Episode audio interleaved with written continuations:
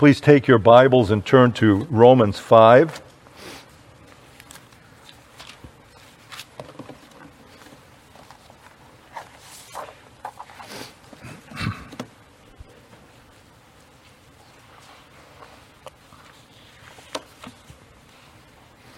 It's been at least a handful of weeks before uh, we were in Romans 5, but I'm not going to give a great um, review here of what we've seen so far.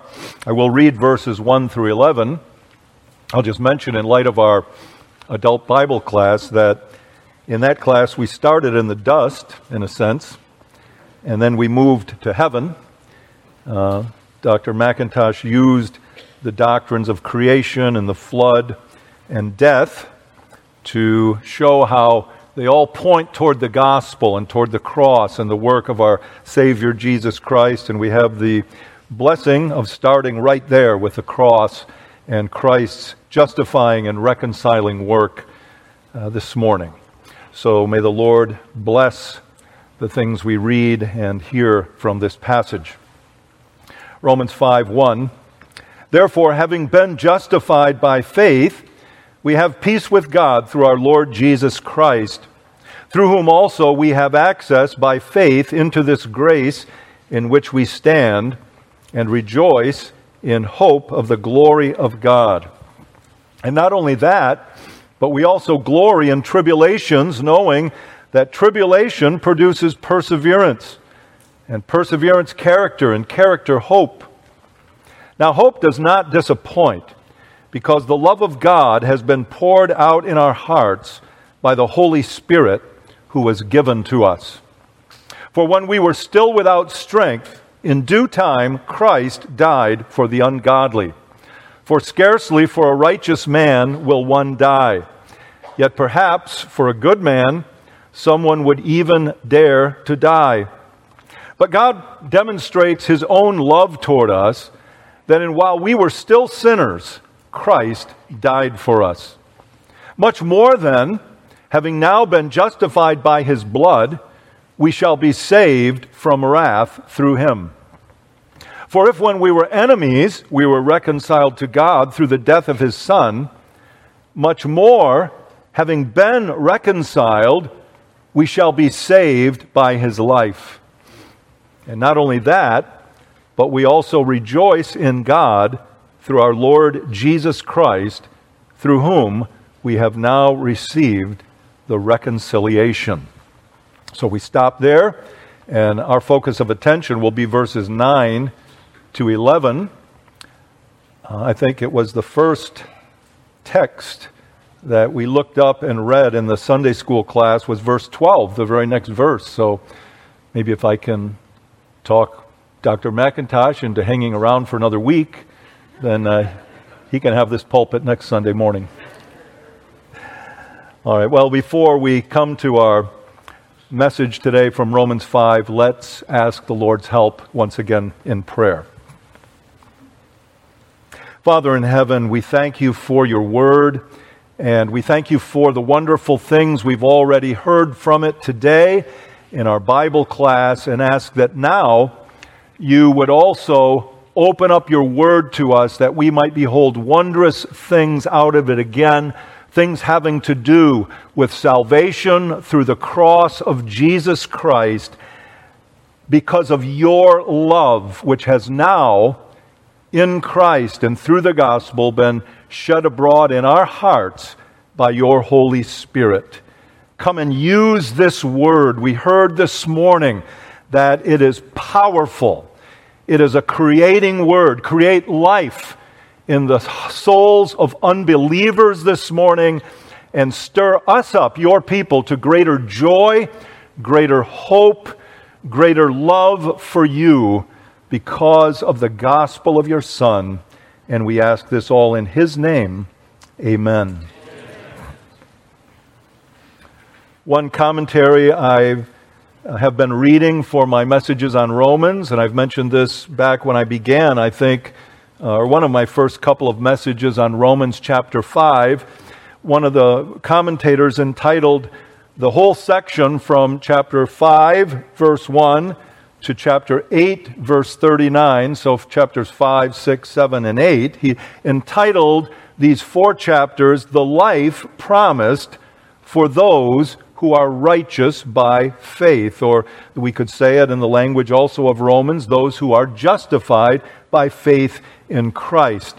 And this writer said that, uh, in a sense, these four chapters are an exposition of the statement in chapter 1, verse 17, which is an Old Testament quote, that the righteous shall live by faith.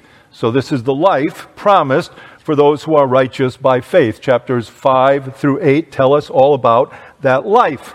And in chapter 5, what it tells us, according to this um, commentator, is that the life of faith, the Christian life, is a life characterized by peace with God. That note is sounded right at the beginning. Therefore, having been justified by faith, we have peace with God. And we saw how that peace with God leads us in these early verses of this chapter to hope, confidence of what is yet to come, hope in the glory of God, that we will one day see God face to face and we will be with Him forever in glory. And that hope in our souls, along with the peace in our souls, leads us to rejoicing or glorying or boasting, even as this word can be translated that Paul uses here in Romans 5. And then he says that that glorying or that boasting uh, in verses 5 through 8 is further fueled by the love of God. And that love, he says in verse 5, has been poured out in our hearts by the Holy Spirit who was given to us. So the Christian has many reasons and very weighty reasons for boasting or glorying or rejoicing, as we've already seen. Well, today, as we fix our attention on verses 9 through 11, we're going to see that there are even further grounds for boasting or for glorying or for rejoicing. That's what we have in verses 9 to 11. And we'll break it down this way. We'll first cover verses 9 and 10, and then separately verse 11. So, first of all, the heading I've given for verses 9 and 10 is this We will certainly, certainly be saved in the end. And in my notes, and my heading in my notes has the word certainly twice. So it, I didn't stutter, nor did I just uh, say it for the sake of repetition, but in a way I did because that's what I put in my notes. We will certainly, certainly be saved in the end. Let's read verses 9 and 10 again to see how that's the point being made here. After he mentions in the last part of verse 8 that Christ died for us while we were still sinners, Paul goes on and says, Much more than, having now been justified by his blood, we shall be saved from wrath through him. For if we were, when we were enemies, we were reconciled to God through the death of his Son, much more, having been reconciled, we shall be saved by his life. So we will certainly, certainly be saved in the end. This is the point Paul is making.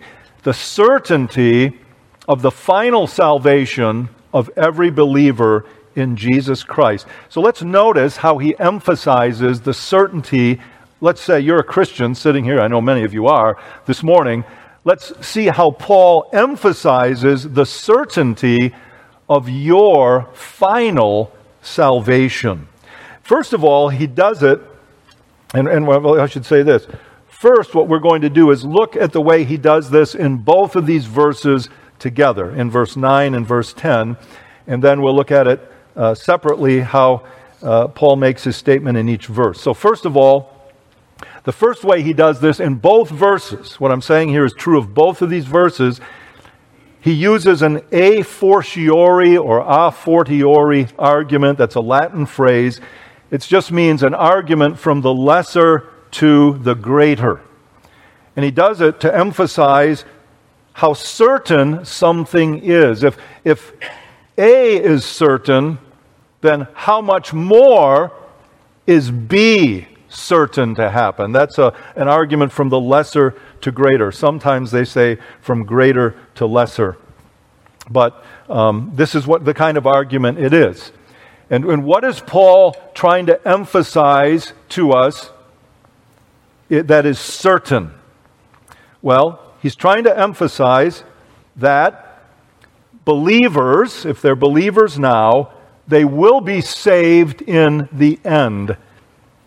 They won't be picked up by God in a sense in conversion and then dropped some way between there and glory, between the time they came to Christ and the time when Christ comes again. That won't happen.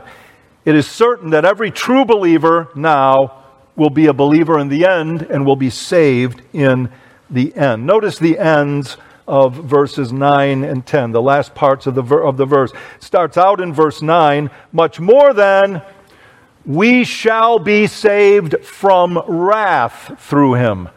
Wrath is something that comes on the last day. We'll look at this a little bit more closely later, but that's the point.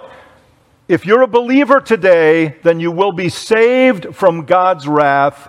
You will never go to hell. You won't be sent there on the last day. You have the same thing in verse 10.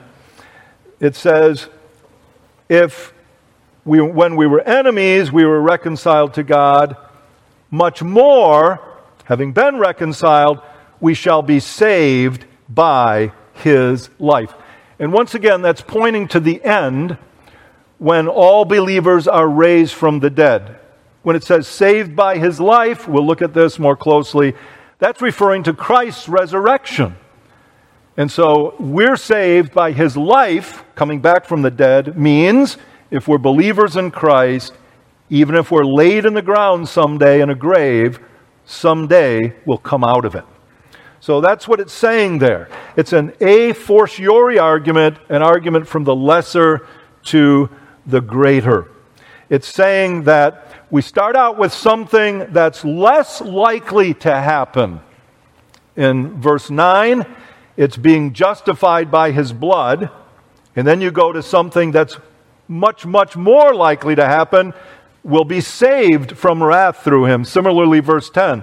The less likely thing is that we be reconciled to God. Why is that less likely? Well, Paul says because it happened when we were enemies of God. Now we're friends, so it's much more likely to happen in the end, on the last day, we'll be saved by his life. It's kind of like this. Let's say you had, um, maybe there is such an event, so I don't necessarily make it up, but I don't, I don't know for a fact. But let's say there's something called the World Wrist Wrestling Championships. That's what they call it because they lock wrists, but it's really arm wrestling. That's what most of us pedestrians call it. And imagine that in this World Wrist Wrestling Championship, the man who wins the heavyweight class throughout the whole tournament, he beat every single opponent that he faced.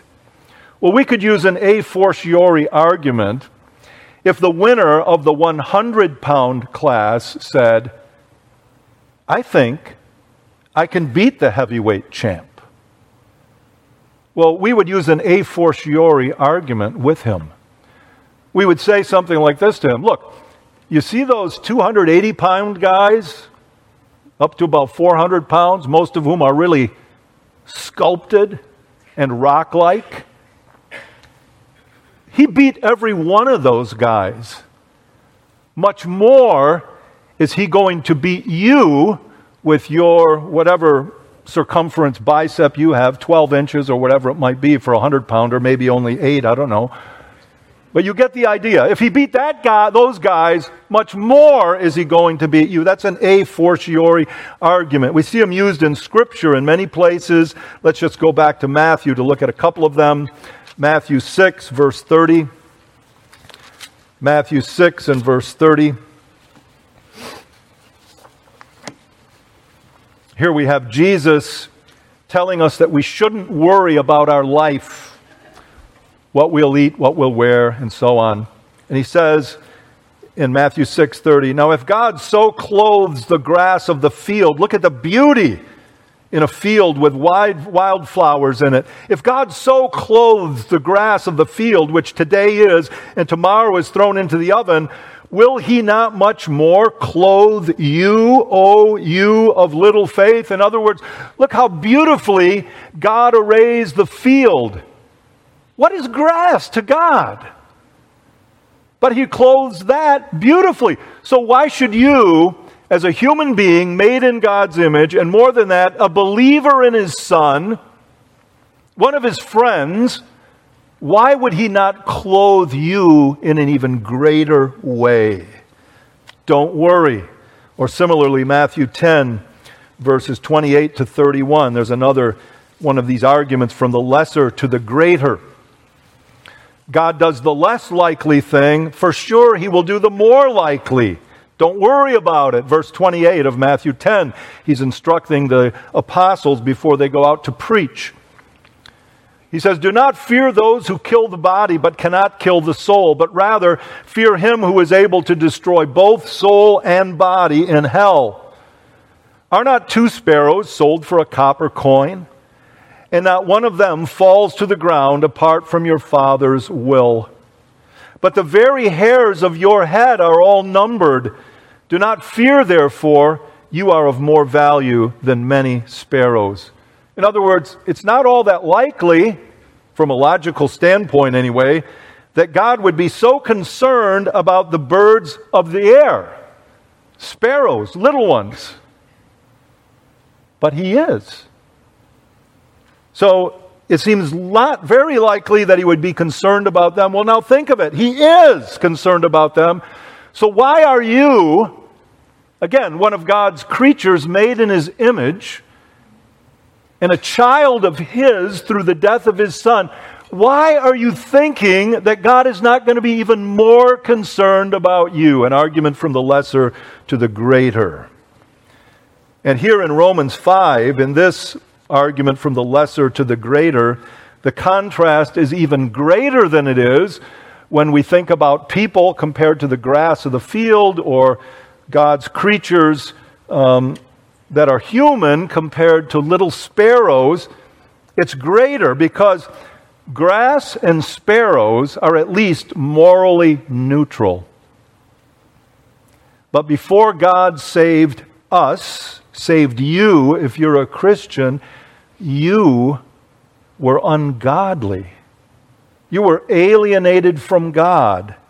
You were rebels against Him and His grace and His truth and His law. As it says in verse 8 there, God demonstrates His own love toward us in that while we were still sinners, Christ died for us. You see how that leads right into this argument from the lesser to greater. Now, if He did that when you were wicked, how much more? will he save you now that you're his own.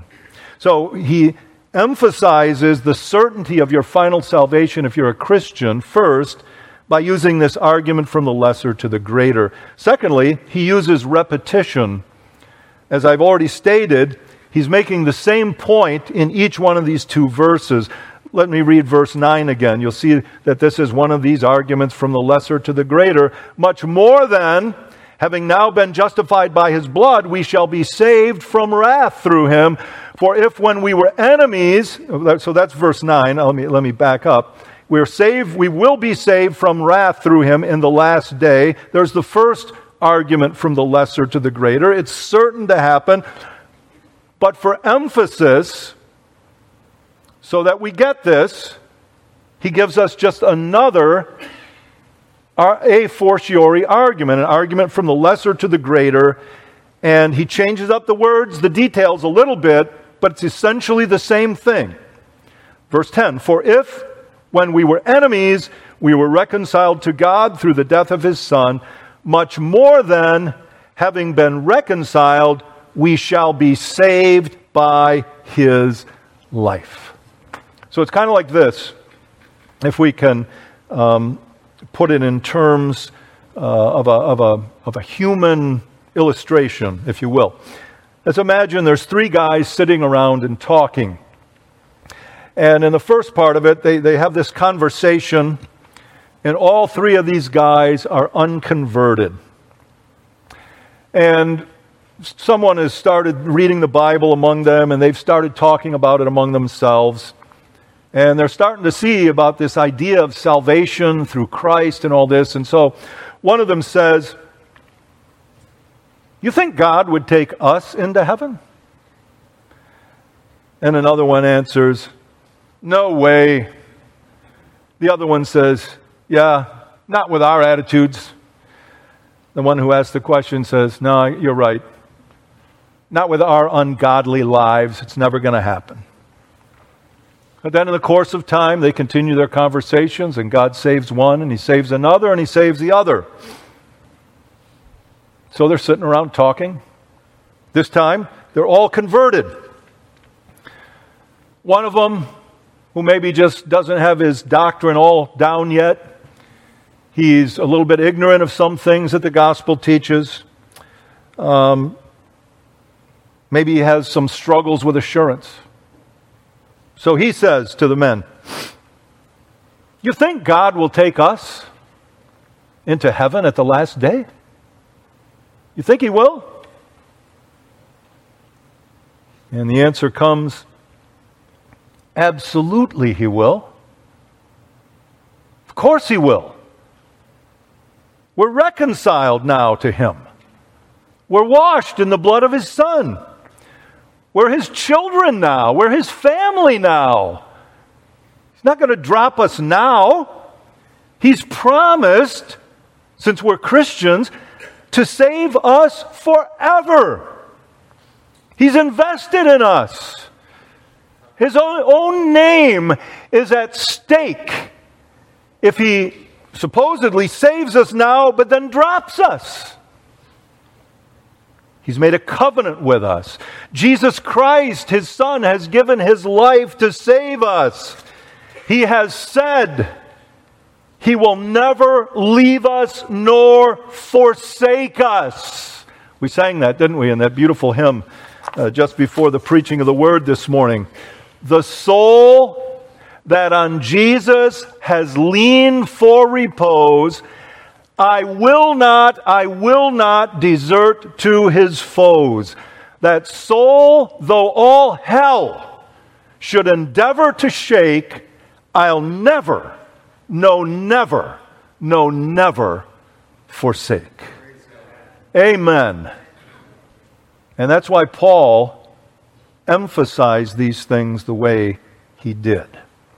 So that's my first point, verses 9 and 10 under, under verses 9 and 10. Not, verse 9 and 10 is, makes the point we will certainly, certainly be saved in the end. First, we notice that by looking at the way he emphasizes that in both of these verses together. Now, secondly, let's look more closely at each verse separately, verse 9 and then verse 10.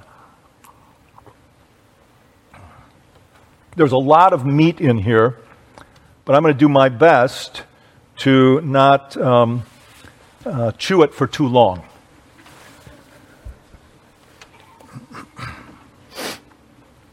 So let's look first at verse 9. Verse 9 says, Much more then, having now been justified by his blood, we shall be saved from wrath through him. There's a sense in which I just say, Everything you can remember that we've seen already in the book of Romans, in a way, it's all packed in here. So I'll just try to uh, give you some gentle reminders of things. But remember how it is. We, we have an a fortiori argument. There's something that he starts, Paul starts out with something that is less likely to happen. It's relatively unlikely, from a human standpoint anyway, that a sinner would be justified through the blood of God's Son. Because that's what we were told back in verse 8 that while we were still sinners, Christ died for us. We don't, we don't respond to that by saying, well, of course he would. No, you don't get the idea. The, the idea that he died for us while we were sinners is we were unlovely. There was nothing in us that would provoke him or move him to send his son to die for us. So when you hear that God does that, He does justify sinners, give them a righteous standing with the very righteousness of Jesus Christ through His blood, that means through His death. And that's the emphasis here, is that this is how that happened. Christ died and it secured the salvation of every one of his people. And those people then, in the course of their life, come to faith by the work of the Holy Spirit. They are justified by the blood of Christ. Now remember, faith is just an open hand. It's the way we take hold of what Christ did but what Christ did is what earned salvation for anyone who is ever saved. And that's what Paul is saying here. His death is what saved us. That's what really brought us to be justified. That's what made it happen. That is the ground of our salvation. Your faith is not the ground of your salvation. What a shaky ground if it's dependent on you and how well you believe. It's Christ's death. But the less likely thing then is, as Paul states here, that God would ever justify the ungodly and do it by the blood of his son. But he did it. Amazing love. How can it be? That's how we should reply or respond. But now we move to the more likely thing. The unlikely thing is that a sinner would be justified by the blood of the Son of God. But here's the more likely thing. How much more then shall we be saved from wrath through him? In other words, the more likely thing is that after you've been justified, after you're a believer in Christ, you will be saved from wrath. And as I said, it points to the end times. It points to the day when Christ will come again. If you just look over at chapter 2 and verse 5, that's what it's talking about. It's talking about salvation in the final day. Notice chapter 2 and verse 5. Paul says, But in accordance with your hardness and your impenitent heart, he's talking to unbelievers who might be reading what he wrote. You are treasuring up for yourself wrath in the day of wrath and revelation of the righteous judgment of God, who will render to each one according to his deeds. This is the judgment of the last day eternal life to those who by patient continuance in doing good seek for glory, honor, and immortality, but to those who are self seeking and do not obey the truth, but obey unrighteousness, indignation and wrath. He's pointing forward to the day of wrath, the day of the second coming of Jesus, and he says, if you're a Christian now, you will never experience wrath in the last day. Period. And it's very, very certain that that is the case. You won't experience wrath. And so, that's the more likely thing. Why is it more likely that that will happen than the fact that a sinner would be justified by Christ's blood? For this reason because we're now justified. That's Paul's point. Now that you're justified, your salvation is very, very secure. If I could use a very, um, I don't know, um, I can't think of a better word right now than vulgar, but I just mean in the sense that just a common illustration that doesn't rise up to the level of gospel realities. But let's put it this way a man says to you, Look, I, I here's, my, here's my dog. Um, you're going to keep him? You say? And he says, well, I found him a few weeks ago. He was filthy, he was hungry, he was hurt, he was sick, he was emaciated. I took him home, I bathed him, cleaned his wounds, fed him, took him to the vet. I nursed him back to health. Now, do you think after all that, I'm not going to let him stay as my pet? In other words, I did the hard work already. Now I'm going to enjoy a companion in my house. You see it? How much more am I going to keep him now that I've brought him to this present state? And that's what Paul is saying. Now that you're justified, certainly God is going to do everything it takes to bring you to glory. It's an easier thing. He's looking at you as a justified person, not an ungodly wretch. And then you have the similar thing in verse 10. Verse 10. For if when we were enemies, we were reconciled to God through the death of his Son, much more, having been reconciled, we shall be saved by his life. So again, we start out with a less likely thing. We were enemies, Paul says. Because of sin, and here's what Paul's saying because of sin, we all came into this world as God's enemies. Now, in Colossians 1, verse 20, verse 21, it says, We were alienated from God and enemies in our minds. In other words, there was antipathy on our part toward God. And there was um, opposition from us toward God. Now, that's true, but that's not the point here.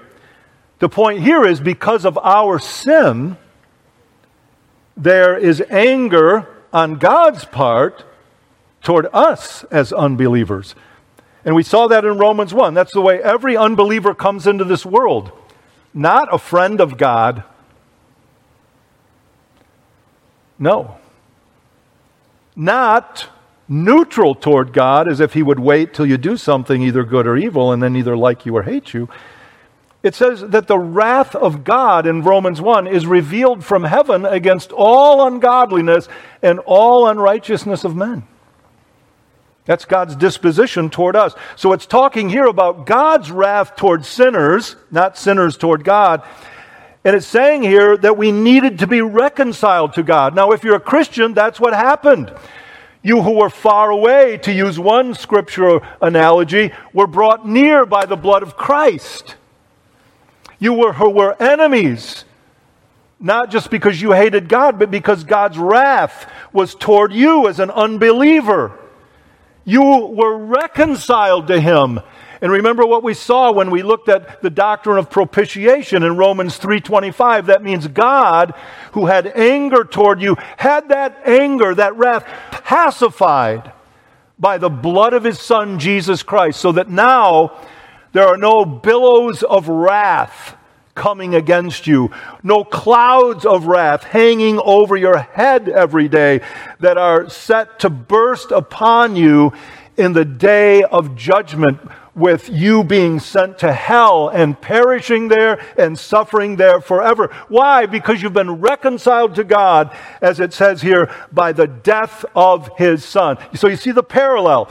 We're justified by the blood, reconciled by his death. The blood means the death. We're saved from wrath. That has happened as a result of the death of Jesus Christ. Remember Romans 8:1, there is therefore now no condemnation for those who are in Christ Jesus. Or to go back to chapter 5 verse 1, therefore having been justified by faith, we have peace with God. We've been reconciled. All of that about the righteousness of Christ being given to us, that's justification and reconciliation. All of that is in the text, another text that was mentioned in the adult class, uh, 2 Corinthians 5:21. I leave it to you to look it up and read it and meditate on it on your own. And, and Paul is making the point here, brethren. Paul is making the point that the more likely thing to happen now, now that we've been reconciled, it's far more likely to happen because, as we've already seen, it's a free gift. Look at verse 11. And not only that, but we also rejoice in God through our Lord Jesus Christ, through whom we have now received the reconciliation. We didn't earn it, it was given to us. It's all by grace. All by grace. That's the gospel. We have received it. We have received the righteousness of God in Jesus Christ. So, why is it easier? Why is it a more likely thing? Because we're now reconciled to God by the death of Jesus Christ. I mean, what is that to God to save somebody that's already his friend? Of course, he's going to save you. Of course, He's going to bring you safely to the end at the last day. Of course, He's going to hide you from His wrath. in the cleft in the rock of his Son, Jesus Christ. And Paul even gives us another reason um, in verse 10, where he says at the end, he says, We shall be saved by his life. He's talking about the resurrection. Think again of another passage, so interesting, another passage we had in the adult class. It was 1 Corinthians 15 20 and following about the resurrection. And, and, and the point that that makes, and this is the point Paul is making here. If Christ died for someone, he also rose for them. Think of the last verse of chapter 4, verse 25. He was delivered up because of our offenses. There's his death. He was raised because of our justification. Both his death and his resurrection guarantee our final salvation. That's what Paul is saying here. He's justified us. He'll certainly save us in the end. And so the language of verse 10 is, we shall be saved by his life. 1 Corinthians 15 makes the point that Christ is the first fruits and everyone that is in him. If you're in him now, you were in him when he was raised from the grave, and you will be in him on the day of judgment when he raises up everyone from their grave. So, just the conclusion then to these first two verses is this salvation, final salvation for everyone who believes in Jesus is certain. It is absolutely certain. Think of the doctrines of grace that emphasize to us that it's all about Christ. Salvation is all about God's work, not yours, not mine. All the doctrines of grace combine to make that point, don't they? It is God alone who saves. You can't save yourself. God does save you in Christ. It's all of Him. Like we sang, what more can He say than to you He has said? And you might object in your bad days and say, Oh, but I'm so sinful. I'm so weak. I'm so unreliable. Excuse me. It's not about you. It's about God and the work He has done in Christ. The truth is not that justification only is all of God, but all of salvation is of Him from day one when you first believed through every day of every trial you've ever gone through or ever will go through until that final day. How much of your help is needed by God to save you? None. So we will certainly, certainly be saved in the end. The last point, verse 11, the second main point is this, and it's very brief comparatively. We rejoice greatly today. That's verse 11. And not only that, but we also rejoice in God through our Lord Jesus Christ, through whom we have now received the reconciliation. So, in verses 9 to 11, it changed the focus from our justification to the final day, right? We'll be saved in the end, is the burden of those two verses. And that's continued in verse 11. And now Paul just wants to carry it a bit farther here. He says, And not only that, but we also rejoice in God through our Lord Jesus Christ, through whom we have now received the reconciliation. So we rejoice. Already, Paul has noticed this, he pointed it out. Um, verses 1 and following. He started out with the reconciliation, the justification, right? And he says that's grounds for rejoicing. Verse 1 Therefore, having been justified by faith, we have peace with God through our Lord Jesus Christ, through whom we also have access by faith into this grace in which we stand and rejoice in hope of the glory of God. Well, now, Paul comes back to this idea of rejoicing again, but now he's factored in this element of our salvation in the last day. Not just our justification, not just our reconciliation that happened on the day we were converted, that as we began to experience it and partake of it. He factors in what's going to happen on the last day. And so, Uh, that's involved here. And then re- notice this other thing. When he talks about rejoicing here, he's still talking about the way we rejoice today because we know we will be saved then. All right? You see that? His emphasis is if you're a Christian, you will be certainly saved then. His emphasis is not think of how much you'll rejoice then. His emphasis is we rejoice now when we contemplate that. Notice the language of verse 11. And not only that will we be saved on that day, but we also rejoice, and the rejoice is present tense. We rejoice as we think about that certain salvation on that day through our Lord Jesus Christ, through whom we have now received reconciliation. So we have two things going for us as Christians that should cause us to greatly rejoice. We've been reconciled to God, and our final salvation is therefore absolutely certain. So now, practical application. And we could say that what we have here is a very nice proof text for eternal security or perseverance of the saints, the P in TULIP, or the doctrine of the preservation of the saints. But I think Paul had a much higher goal than just to give us a proof text for that very great and wonderful and important truth. I think he had a greater goal. Turn over to Romans 8 with me for a moment. Romans 8, verses 34 to 6. Uh, 34 to 36. I think Paul is doing something here very similar to what he does there. We'll get there in a while. Here's what we read, just breaking into the context. Who is he who condemns?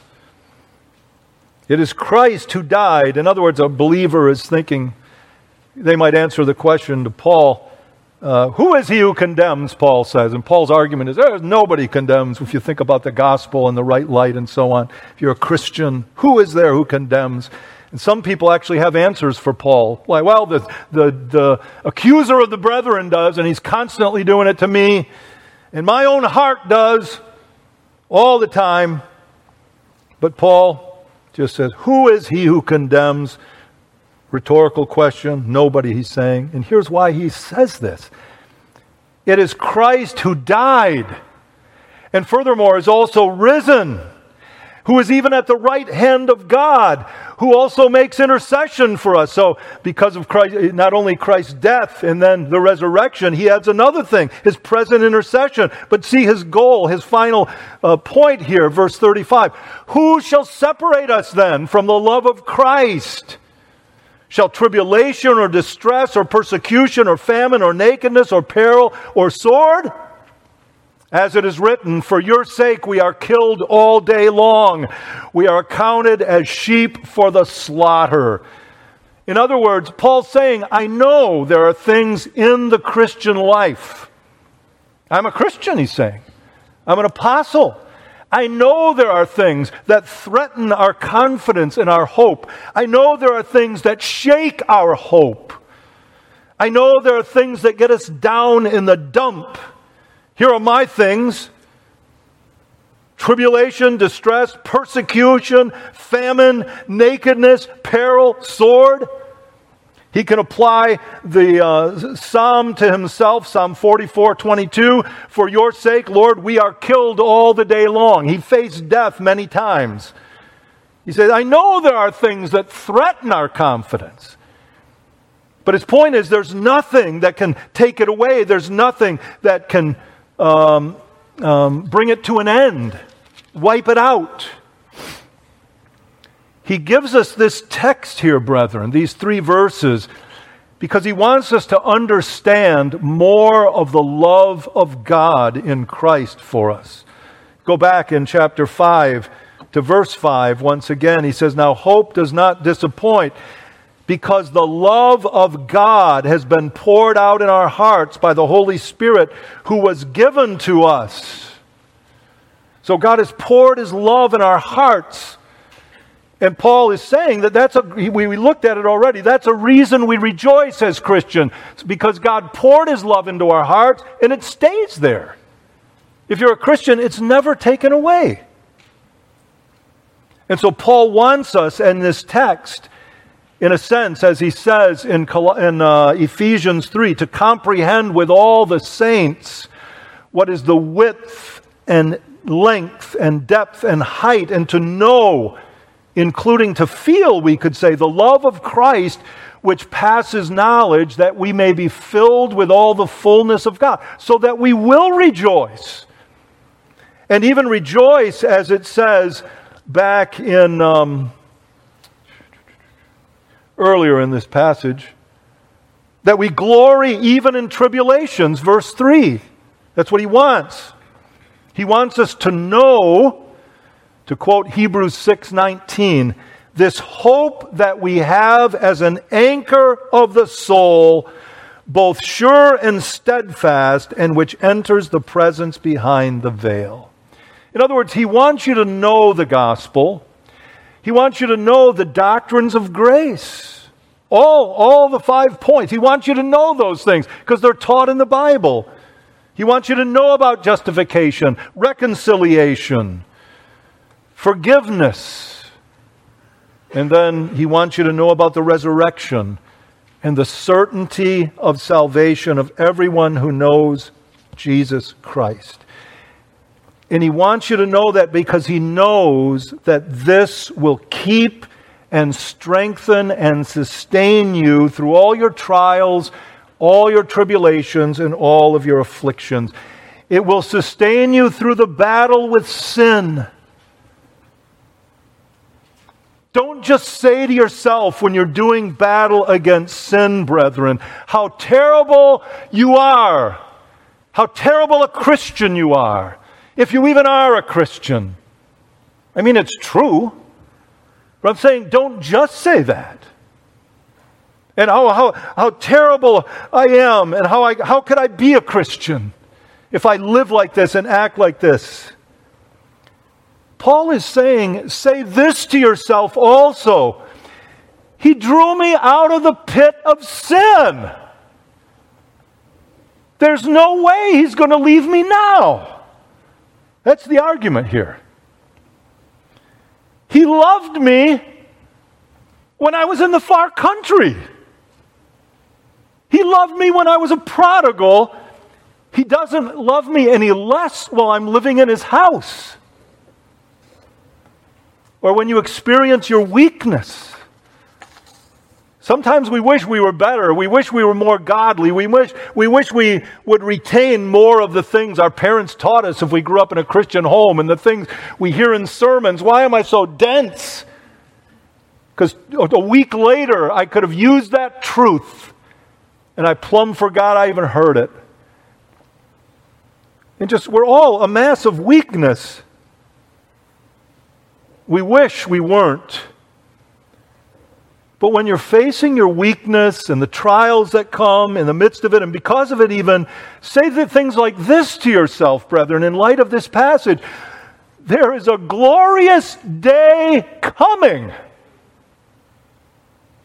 And on that day, I am going to be raised from the dead.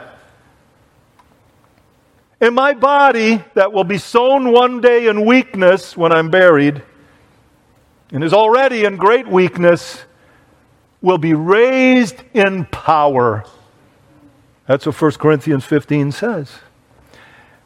And it should keep us through the disappointments of our lives. We have many things that make us cry. As I'm getting old, and as I've been a pastor for a long time, and had gone through things with other people that um, have led me to cry with them. I find I cry a lot more easily. And you cry at disappointments. So say things like this to yourself, brethren, not just, what a sad life this is. Woe is me. Say things like this The day is coming when God will wipe every tear away from our eyes. Or through the weariness of life. Think things like this Jesus got weary. Jesus was tempted in all points as we are, so he can sympathize with us. And he can help us when we're tempted, even by the length of the trial. We're his disciples, we're his brethren, we're his friends. He's going to take us through it, he's going to carry us. Like God said about the Israelites in the Old Testament, all in all their affliction, he was afflicted. And the angel of his presence saved them in his love and in his pity, he redeemed them. And he bore them and carried them all the days of old. Why should you think you're going to make it to the end, you weakling, you sinner? Why? You can't even walk on your own. That's right. But just like he carried them, he will carry you. Why did he carry them? Because they were his people, and you, believer, are his people. And say this to yourself, like Paul says later in Romans chapter 13 My salvation is nearer today than when I first believed. And say this when you talk about salvation it is my salvation because I believe in my Savior. And because God having begun a good work in me, will complete it in me. And through your illnesses, we have ill people in our church, we always will. You think to yourself, Jesus saved so many sick people. This is the worst trial I've ever endured. But Jesus will treat me with the same tenderness and the same kindness with which he treated that woman with the 12 years of internal bleeding. He'll bring me home. Or if your affliction is you have these overwhelming responsibilities that sometimes seem they're going to crush you, whatever it is. As you go through discouragement, you say, not just, this is why I'm so downcast. How about start from a gospel perspective, brethren? How can I be downcast? I have the down payment, I'm getting the glory.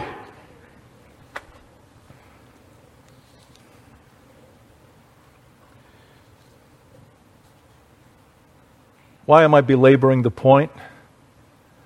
Because I really want everyone to be encouraged by this text. I mean, as I struggled, what am I preaching here? This is so basic. But this is Paul's point. He wanted his readers to be encouraged. I want you all to be encouraged no matter what discouragements you have in your life. Paul took the doctrine of the cross, he took the doctrine of free justification, and then by logic, if I can say it this way, he took it a step farther. It's, it's very simple, isn't it? Well, you know, God saved you when you were a wretch. Is he going to forsake you now? No way. That's the point. God has already done the hardest part, if you will. You think he's not going to do the easier part? Paul did that.